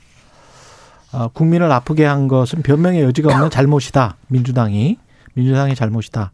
조국의 강을 건너겠다. 이게 민주당 지지자들한테 어떻게 받아들여질지도 관심이네요. 예. 우리 당에 이제 정확하게 지지하시는 분 중에 두 가지 흐름이 있는 건 사실이죠. 하나는 어그 조국 그 장관과 관련해서 우리가 좀 바뀌어야 된다, 사과해야 된다는 흐름이 분명히 존재하고 있고요. 그것은 어 다른 것보다도 국민들에게 실망시켜드린 점들이 있는 것을 부정할 수 없다라는 겁니다. 그리고 어제 후보의 워딩으로 정확하게 보면 우리가 더 청렴하고 작은 하자조차도 더 크게 크게 책임졌어야 되는 거 아니냐. 음. 그런 면에서 우리가 또 그런 걸 표방해 왔다. 그들보다. 그런 면에서 네. 우리는 더 지나치게 억울하다라고 변명하지 말자라는 음. 취지의 어제 말씀이 있었고 그런 면에서 이제 후보는 사과를 정중하게 한 것이다. 저는 이렇게 해석해 주시는 게 맞다고 봅니다. 지금 저 국민의힘 집안 싸움은 어떻게 보세요? 예. 민주당 입장에서는 thank you입니까? 아닙니다. 저는 근데 볼 때는 저희가 뭐 thank you도 아니다 이렇게 예.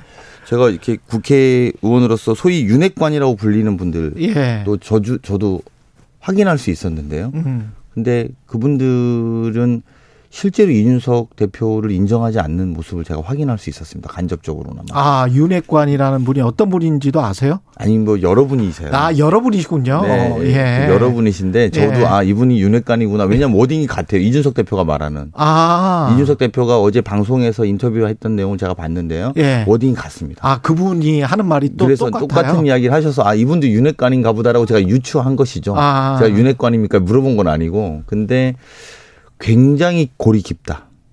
생각하는 게 다르군요. 굉장히 깊습니다. 그리고 예. 서로 좀더 서로 의심하는 거 아닌가라는 생각까지 했어요. 의심. 그러니까 무슨 말이냐면 아, 이준석 대표는 윤석열 대통령 만들기를 원하지 않는 것 음. 같다라고 의심하는 거 있고요. 예. 또 이준석 대표 측은 윤석, 윤석열은 좋은 대통령 또는 성공한 대통령 후, 대통령이 되기 어렵다라고 어제 그 본인 워딩으로 나왔어요. 음. 예. 실패한 대통령을 만들 후보를 만들지는 않겠다라고 워딩이 나왔는데 음. 양쪽의 불신의 강도가 너무 깊은 거라서 저는 이게 물론 결과적으로 뭐 후보가 아쉬워서 풀려고 노력하겠죠. 근데 풀릴까라는 것은 확신이 잘 안 들던데요.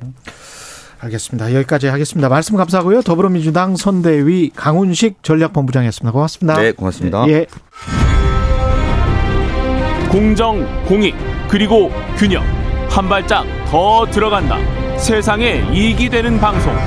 최경영의 최강 시사.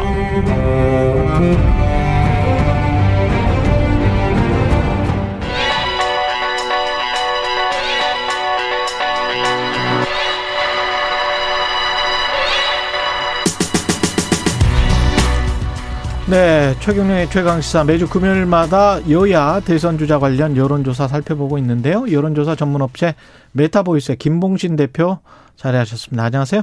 안녕하십니까. 예.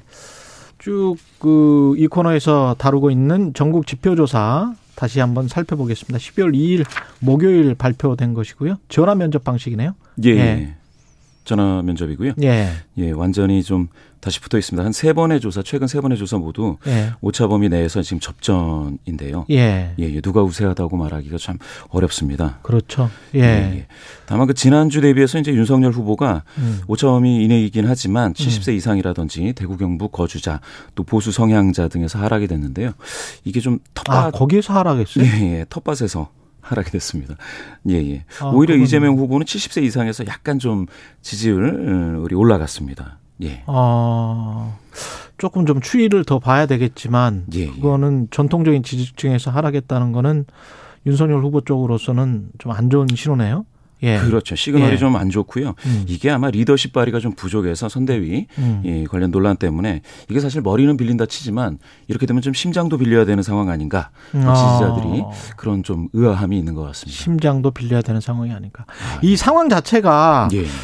그 이재명 후보가 올라간 겁니까? 윤석열 후보가 지금 떨어진 겁니까? 이게 붙게 된. 붙게 된 게. 예, 예. 전반적으로 보면은 제가 볼 때는 전반적으로는 이제 윤석열 후보가 자기 텃밭에서 좀 약간 좀 시그널이 안 좋은 음. 그런 상황입니다. 이제 물론 이제 오차범위 이내죠.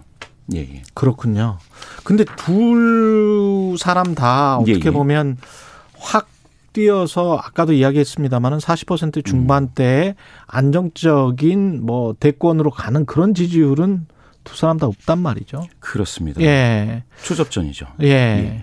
국민의힘 정당 지지율도 지금 4주 연속 하락세를 보이고 있습니다. 예, 예. 예. 지금과 같은 경우라면 이제 개사과 시점 직전 음. 뭐 이때의 지지도로 이제 지지율로 이제 회귀한 상태인데요. 음. 문제는 이제 더불어민주당 지지도 역시 예, 강하게 이제 회복세 이기는 하지만 완전히 회복하지 못했습니다. 예. 근데 이제 국민의힘은 경선 컨벤션 효과가 가장 강할 때 대비해서 7% 포인트 하락했으니까 좀 많이 떨어졌죠. 이때도 중도에서도 하락이 됐고요. 40대 아. 예, 예. 여기서 두 자릿수가 빠졌습니다. 서로 간에 어떻게 보면 상대방의 실점 덕을 보고 있다. 그렇죠. 둘다 예, 예. 계속 그런 생각이 드네요. 그러니까 서로 어떤 득점을 내가 잘해서 예. 아주 좋은 정책이나 좋은 공약이나 좋은 예. 행동을 해서 득점을 하고 있는 게 아니고 상대방의 예. 실수를 바라는 듯한 예, 예. 뭔가 살짝 못 넘고 예. 있습니다. 문턱을 못 넘고 있는 둘 다. 아, 그렇죠. 예, 예. 예. 그런 상황입니다. 그런 예. 게 강한 것 같고 국정 안정론이나 정권 심판론도 예, 예. 이게 정권 심판론이 사- 그 조금씩 줄어드는 겁니까? 이것도 국정 안정론이 올라오고 있는 겁니까? 아무래도 정권 심판론이 예. 11월 1주 컨벤션 효과가 아주 강했을 때 대비해서는 한 8% 포인트 하락했습니다. 아, 그랬군요. 예, 예.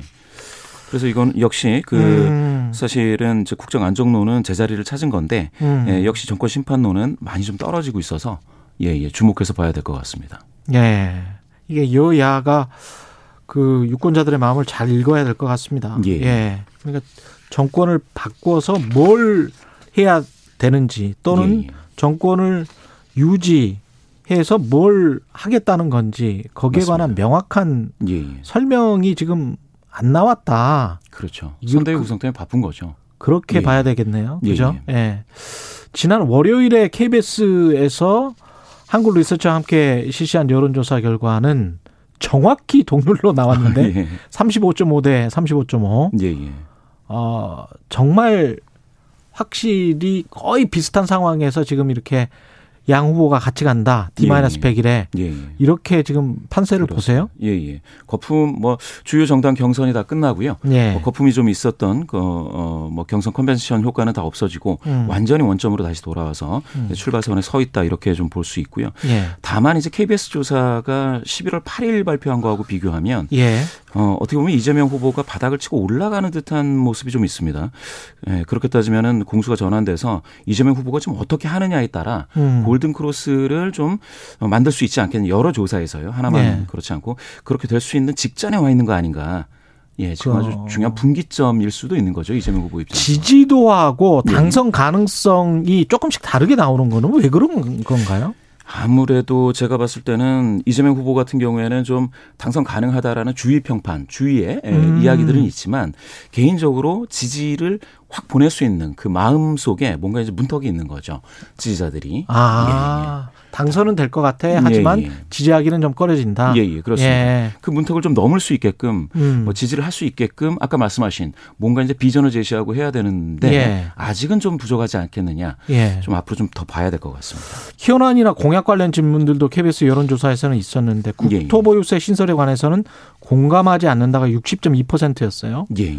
그리고 윤석열 후보의 종부세 전면 재검토에 관해서는 공감한다 45.3%, 공감하지 않는다 48.5%. 예, 예. 이건 오차범위 내겠네요. 예, 예, 그렇습니다. 이게 아무래도 세금을 늘린다라고 하면 거부감이나 저항감이 있고요. 예. 여론조사에서는 이제 세금과 관련된 여론은 대부분 반대, 어. 수용도가 좀 낮습니다. 그 대장동도 그렇고 고발사주 의혹도 그렇고 쌍특검 해야 된다. 예, 예. 이게 65.0% 공감한다였고. 그런데 이게 쌍특검 전에요. 예. 특검 관련 여론이 지금 살짝 그 좀 기류가 좀 변화되고 있는데요. 아, 어떻게요? 예, 대장동 특검 수사 범위, 즉 그 더불어민주당이 주장하는 음. 윤석열 후보 어, 검사 시절 부산 저축은행 불법 대출, 예. 아, 예, 부실 수사 의혹에 대해서도 포함하자라는 데 동의한다라는 응답이 46.9%입니다. 예. 그런데 이제 이게 바로 물타기다라는 국민의힘 주장에 동의한다가 39.6%니까요. 아. 7.3% 포인트 더불어민주당 주장에 대한 동의가 더 많습니다. 그렇군요. 예, 예. 예. 여기에 쌍특검이 이렇게 많다라는 거, 또 그럼- 중도에서 예. 중도층에서 10명 중 7명이 쌍특검에 지금 음. 공감한다라고 하고 있습니다. 예. 이런 것도 자세히 여론이 조금 조금씩 변하는 모습이 보입니다. 있습니다. 예, 예. 예. 지금까지 메타보이스 김봉신 대표였습니다. 고맙습니다. 예, 감사합니다. 예. 잠시 후 3부에서는 아주대학교 심리학과 최 김경일 교수와 함께 합니다.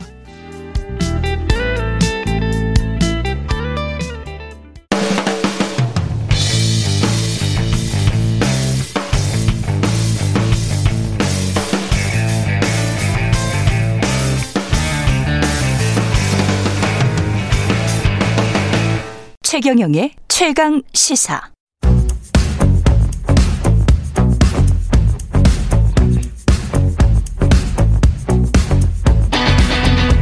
심리로 들여다보는 세상 이야기. 뉴스는 십니다. 네, 타이틀이 약간 바뀐 것 같네요. 그러게요. 네. 정치, 경제, 사회 등 우리 사회의 다양한 이슈를 심리학적 관점에서 풀어보는 시간 최경영의 최강시사 뉴스는 십니다. 아주대학교 심리학과 김경일 교수님 나와 계십니다. 안녕하세요. 네, 안녕하세요. 예, 유튜브에서 미스 윤님이 오늘 김경일 교수님 나오신다. 0491님, 예, 일주일에 한 번 심리적 해안을 얻는 시간. 어, 예. 굉장히 팬층이 두터워지고 있습니다. 아이고, 아이고, 아이고. 예. 감사드리고요. 여론조사와 관련해서 네네. 여론조사 숫자를 보면 우리가 좀 미- 믿게 되긴 해요. 음, 아니 인간이 원래 또 뭔가 믿음 체계를 만들어내기 위해서 또 숫자를 또 그렇죠. 네네네 창조한 네. 게 아니냐라고 보는 시각도 있을 정도니까요. 네. 그렇죠. 예. 그 사회과학의 정량적 분석의 뭐랄까요? 최고봉 이 여론조사 음, 같기도 하고 네네. 아니면 경제학 같기도 하고 네네. 정말 숫자와 관련해서는 이걸 어디까지 믿어야 되는지를 음, 결국은 심리학도 사실은 여론 그 통계 분석을 많이 하시지 어, 않습니까? 그럼요. 네, 그러니까 그래서 이 가장 수- 통계를 예. 많이 배우는 학문 중에 하나고요. 그러니까요. 어, 저는 그래서 심리학을 다른 분들한테 설명할 때뭐 음. 여러 가지 방법 중에 하나가 사람의 마음을 숫자로 표현하고 싶은 욕구로 시작한 학문이다라고 얘기할 정도로 아, 네, 그러니까 이제 통계 와 관련된 여러 가지 수치들, 숫자들이 사실은 인간의 마음, 사, 사람들의 생각, 여론, 예. 사회적인 의식 이런 거를 표현하라고 숫자가 하기 위해서 숫자가 들어온 지 한 100년쯤 됐잖아요. 그렇습니다. 그 전에 사실 거의 없던 시도. 예. 그러면서 아직은 그래서 100년이기 때문에 아직도 좀 혼란스러운 것 같아요. 네. 그러면 지금 현재 상황, 뭐 미국 여론조사도 마찬가지고 한국 여론조사도 마찬가지고 믿어도 됩니까? 왜냐하면 결과가 네, 네. 석달 뒤에요. 그러면 지금 현재 있어요. 그러면 자연과학적 방법론에 따르면 지금 현재 여론조사의 이 수치 플러스 마이너스 오차범위까지 다 포함해서 네, 네. 이게 맞는지 안 맞는지를 검증할 수 있는 방법이 없잖아요. 네, 미래의 네, 네. 그 시점에는 그렇죠. 네. 이게 이제 가장 그 사회과학적 한계인 것 같은데 네, 네, 네. 이거 어떻게 해야 되죠?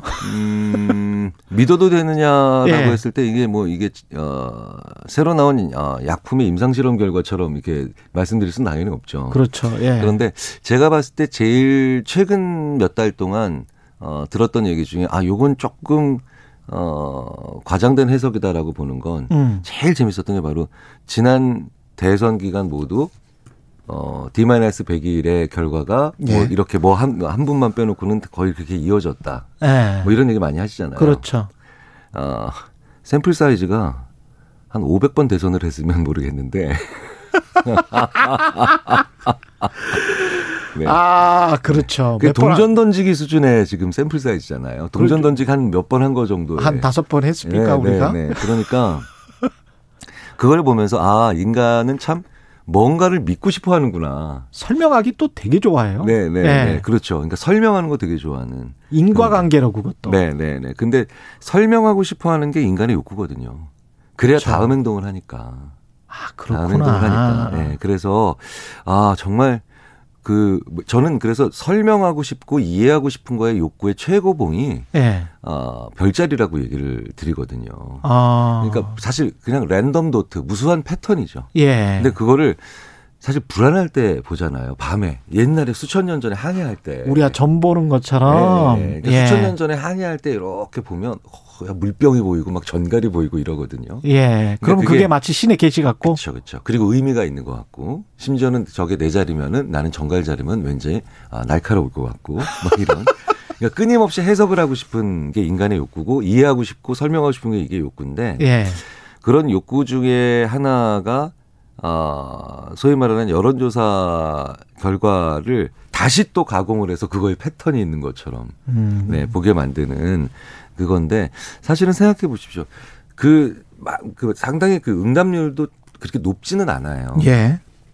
그리고 어, 지금까지도 계속 이게 어, 편차도 심하고 그 다음에 뒤집어지는 경우도 많고 이렇다라는 건 어, 여론조사가 무의미하다는 뜻이 아니라 음. 여론조사를 가지고 생각을 할 때 여론조사를 어떻게 해내야 되는 데는 사회적인 기본적인 최소한의 음. 기준이 있어야 되는데 예. 지금 왜 아, 신뢰 수준이나 아니면 오차 범위 내라고 하는 건 음. 학술적으로 봤을 때 이거는 사실은 야 이것도 만족 못하면 이건 정말 데이터도 아니다.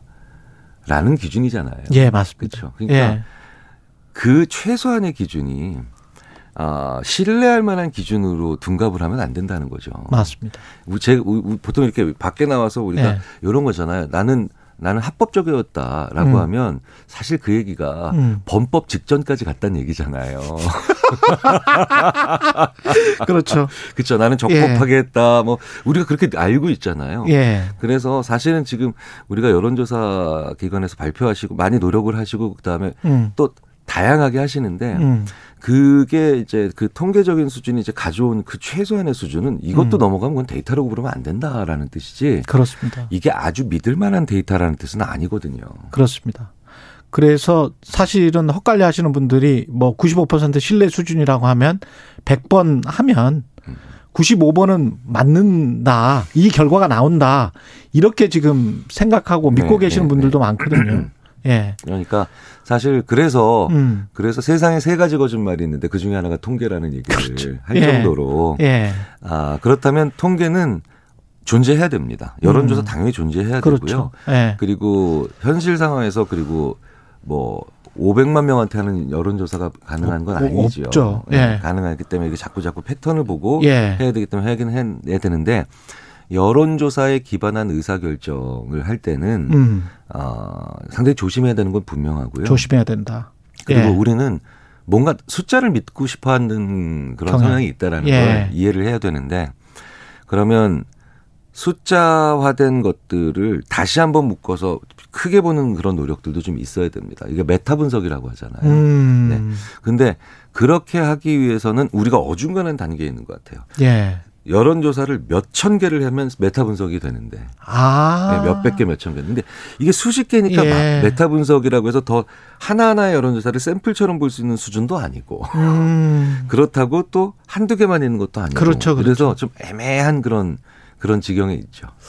그 결국은 근데 이제 정치나 언론이 약간 좀 잘못 생각하고 있는 게 혹시 이런 이, 이 그런 아주 나쁜 마음을 속으로 가지고 있는 분들이 있을 수가 있어요. 그러니까 여론조사의 특정한 수치를 가지고 이거를 계속 그 보도를 하거나 네네네. 프라파간다지 선전 네, 선동을 네. 하면 네. 정치적으로 그러면 나의 또는 내 이웃의 투표에 영향을 미쳐서 결과적으로 여론조사처럼 될 것이다. 이것과 관련해서는 어떻게 보세요? 음, 뭐 이제 영어식 표현으로 하자면 yes 예. and no가 다 있는데요. 예.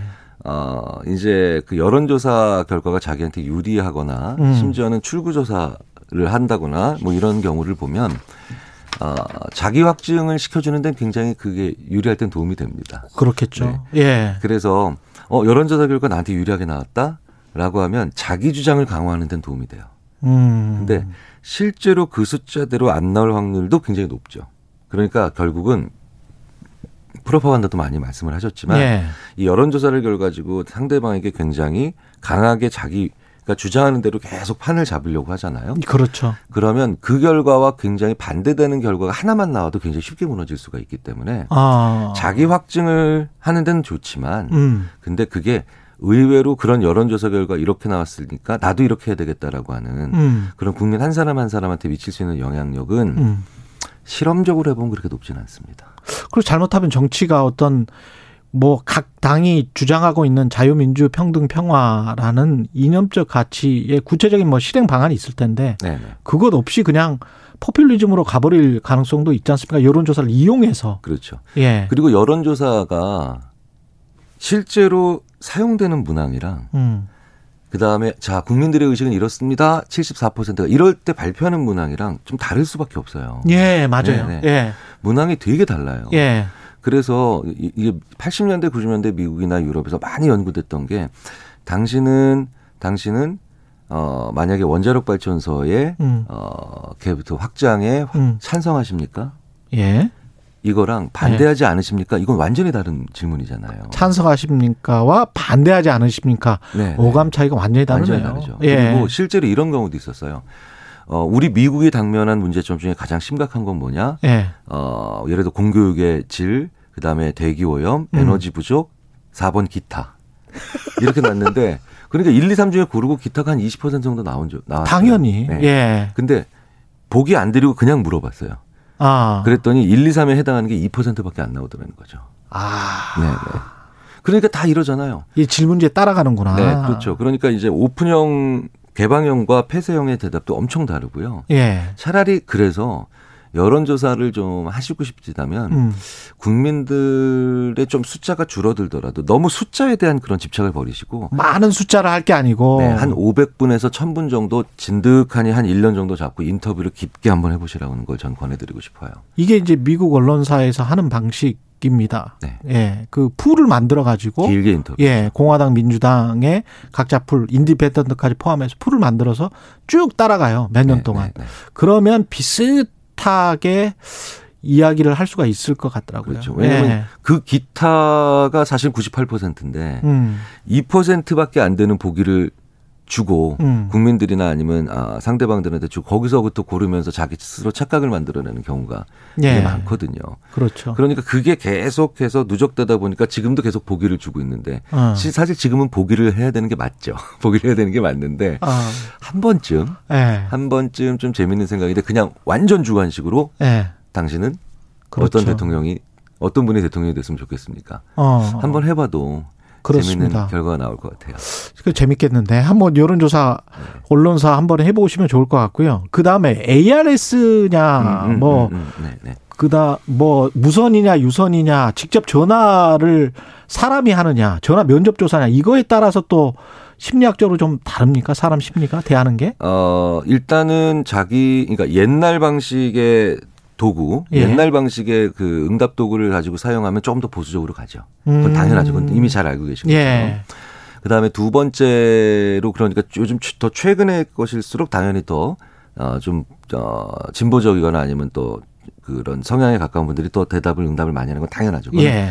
미국에서 예전에 전화기가 처음 나왔을 때 그래서 음. 전화기를 빼가지고 전화기를 사용하지 않아서 음. 아 굉장히 보수적인 쪽이 이길 거다라고 잘못 여론조사가 된 경우도 많거든요. 그때는 가가호 방문 조사였기 그렇죠. 때문에 그러니까 전화기가 있으면 되는데. 예. 예. 근데 한 가지 변수가 또 다른 게 있습니다. 길게 물어볼수록 거짓말을 많이 합니다. 길게 물어볼수록. 그렇구나. 예. 그러니까 짧게 아 이렇게 하십니까? 그러신가요? 라고 하면 아 맞아요. 예. 라고 보통 자기의 예. 속마음을 내려내기 좋은데 음. 이거 저거 많이 물어보면서 우리가 생각이 많아지나요? 그렇죠. 이거 뭐지? 라고 하면서 그러면 우리가 답변할 때 우리 마음은 진심인지 진심이 아닌지 우리가 알 수 있나요?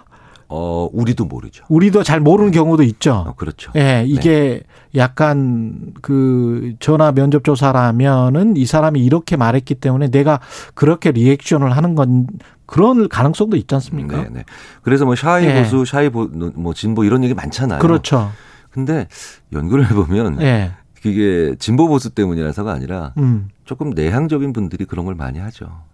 이런 거를 원하는 것 같은데 이렇게 대답해 줄까? 뭐 이런 네, 거군요. 네, 네. 이제 그런 성향 그냥 조금 외향적인 분들보단 내향적인 근데 어느 쪽에든 내향적인 분들은 다 있거든요. 아. 그러니까 그게 기만적인 거짓말을 하기 위해서라기보다는 그러, 아, 그러네. 착한 아주 거네 사소- 그냥. 아주 사소하게 암시받아요. 아. 전화로 어, 주신 분들의 그 의도를 아주 사소한 거에도 암시를 받고 예. 심지어는 이분이 결국은 뭘 원하지 뭐 이런 것도 하게 되고요. 예. 네. 어, 그렇기 때문에 어, 지금 전화를 통해서 하는 그런 방식들은 예. 샘플 사이즈까지 다 동원해서 다 거르해서 봤을 때 예. 상당히 불안정해요.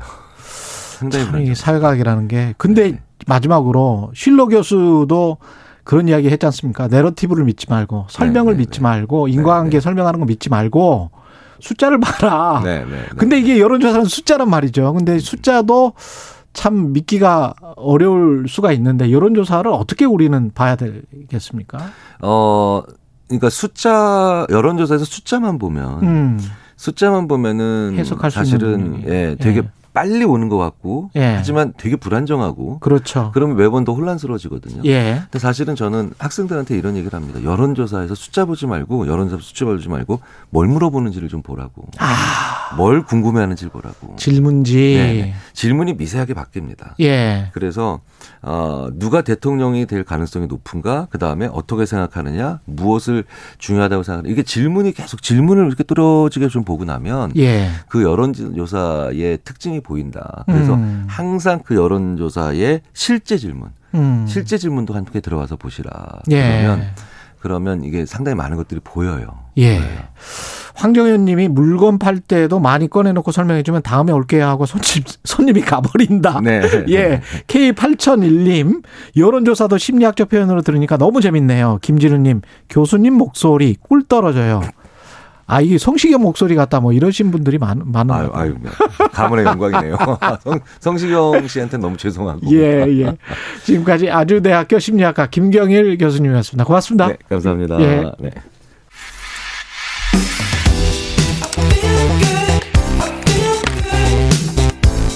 세상에 이익이 되는 방송 최경영의 최강 시사 네, 반려견이나 반려묘에 이어서 돌멩이를 키우는 사람들도 늘고 있다고 하는데요. 예, 생명을 돌볼 여건은 안 되지만 어느 한 곳 애정둘 곳이 필요한데, 예, 그게 이제 돌멩이다. 애완돌을 키우고 분양해 주고 있는 여인아 대표님 연결돼 있습니다. 안녕하세요. 아, 네, 안녕하세요. 아, 여성분이셨군요. 아, 네네. 예. 그 애완돌은 제가 사실은 과거에 그 우리 어르신들 그 수석 모집 채집하고 음. 뭐 이랬었거든요. 음, 네. 예. 그래서 그거 뭐 비싸게 뭐 몇백만 원짜리도 있었어요. 사실은 수석이. 음, 예. 네. 그 오래전 일입니다. 80년대 뭐 신문 보면 그 굉장히 많이 나옵니다. 수석과 관련해서. 예. 음, 네 네. 비슷한 건가요? 이게?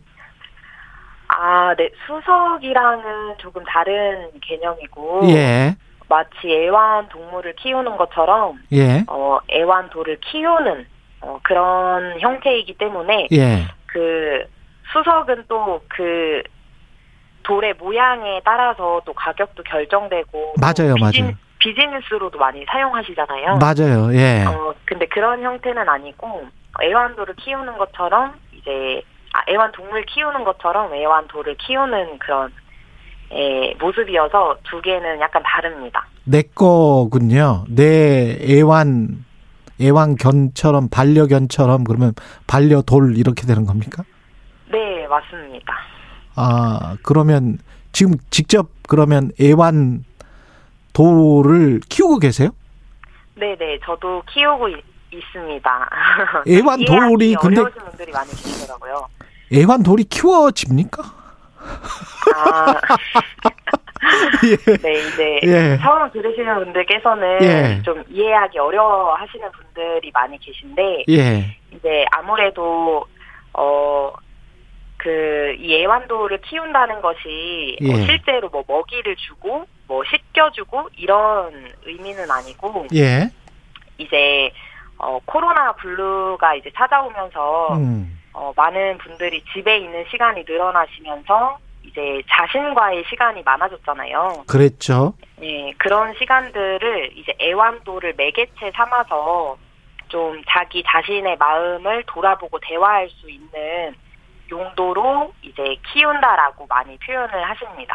그러면 이 돌에게 어떤 걸 해주나요?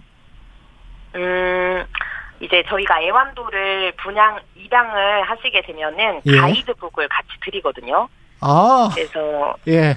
예, 애완돌을 키우는 방법이 어, 그 가이드북에 상세하게 나와 있습니다. 아니, 저, 이게 지금. 어, 이게 진짜죠, 진짜. 아, 네네. 요즘에 예. 굉장히 그2030 세대들에게는 인기도 많고, 특히 10대들, 10대 친구들에게, 예. 어, 굉장히 인기가 많이, 어, 있고, 그래요? 많은 분들이 키우고 계세요. 네. 그럼 몇 가지만 뭐, 구체적인, 이것도 다 종류가 다릅니까?